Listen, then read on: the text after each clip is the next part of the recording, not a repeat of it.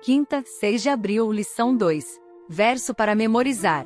Olhei, e diante de mim estava uma nuvem branca, e assentado sobre a nuvem, alguém semelhante a um filho de homem. Ele estava com uma coroa de ouro na cabeça e uma foice afiada na mão. Então saiu do santuário um outro anjo, que bradou em alta voz àquele que estava sentado sobre a nuvem: tome a sua foice e faça a colheita, pois a safra da terra está madura, chegou a hora de colhê-la. Apocalipse quatorze, versículos quatorze e quinze. Cada semente produz uma colheita.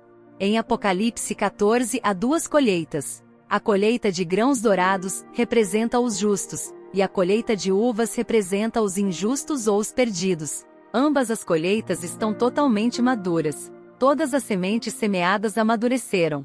Ouça Apocalipse quatorze, versículos dezessete a vinte. Outro anjo saiu do santuário dos céus, trazendo também uma foice afiada, e ainda outro anjo, que tem autoridade sobre o fogo, saiu do altar e bradou em alta voz àquele que tinha a foice afiada: tome sua foice afiada e ajunte os cachos de uva da videira da terra, porque as suas uvas estão maduras. O anjo passou a foice pela terra, ajuntou as uvas e as lançou no grande lagar da ira de Deus. Elas foram pisadas no lagar, fora da cidade, e correu sangue do lagar, chegando ao nível dos freios dos cavalos, numa distância de cerca de trezentos quilômetros. Apocalipse quatorze, versículo dez. Também beberá do vinho do furor de Deus que foi derramado sem mistura no cálice da sua ira. Será ainda atormentado com enxofre ardente na presença dos santos anjos e do Cordeiro. Apocalipse quinze, versículo um. Vi no céu outro sinal, grande e maravilhoso, os sete anjos com as sete últimas pragas, pois com elas se completa a ira de Deus.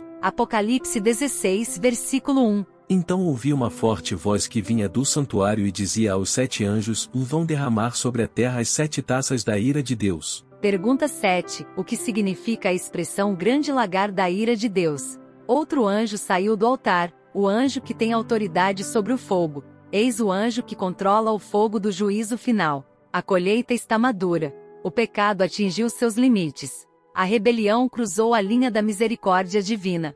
Por pior que as coisas estejam, vai piorar ainda mais antes de tudo acabar. Um Deus amoroso fez todo o possível por nós, o que incluiu oferecer a si mesmo na cruz como sacrifício pelo nosso pecado. Aquele que não conheceu pecado, Deus o fez pecado por nós, para que nele fossemos feitos justiça de Deus. O que mais Deus poderia ter feito além do sacrifício na cruz? Não há nada mais que a graça possa fazer para redimir os que rejeitaram repetidamente o Espírito Santo.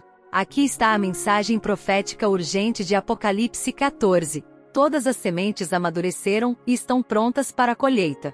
O grão está totalmente maduro, e as uvas estão totalmente maduras. O povo de Deus revela sua imagem de graça, compaixão, misericórdia e amor diante do universo. Os filhos do mal revelam ganância, luxúria, inveja e ódio. O caráter de Jesus é revelado em um grupo, e o caráter de Satanás no outro. O universo verá no povo de Deus uma revelação da justiça que talvez nenhuma geração anterior jamais testemunhou. Em contraste com a justiça de Cristo revelada em seu povo, será visto todo o resultado da rebelião contra Deus. Perversidade, maldade, pecado e rebeldia serão plenamente exibidos diante dos seres humanos e dos anjos. O contraste entre o bem e o mal, o certo e o errado, a obediência e a desobediência será aparente a todo o universo. Você percebe o contraste entre o bem e o mal? Por que isso é importante? Chegou o momento de encerrar mais uma semana de estudos da lição da Escola Sabatina, e eu quero te convidar para um momento especial de reflexão e aprendizado através do nosso estudo adicional. Que tal dedicar alguns minutos do seu dia para ouvir nosso podcast? Com uma linguagem simples e objetiva, abordamos os temas mais importantes da semana de estudos de uma forma inspiradora. Então, não perca mais tempo. Pegue seus fones de ouvido, encontre um lugar tranquilo e venha se inspirar com a gente. Tenho certeza que você não vai se arrepender. Obrigado por nos acompanhar e que Deus te abençoe. Até breve.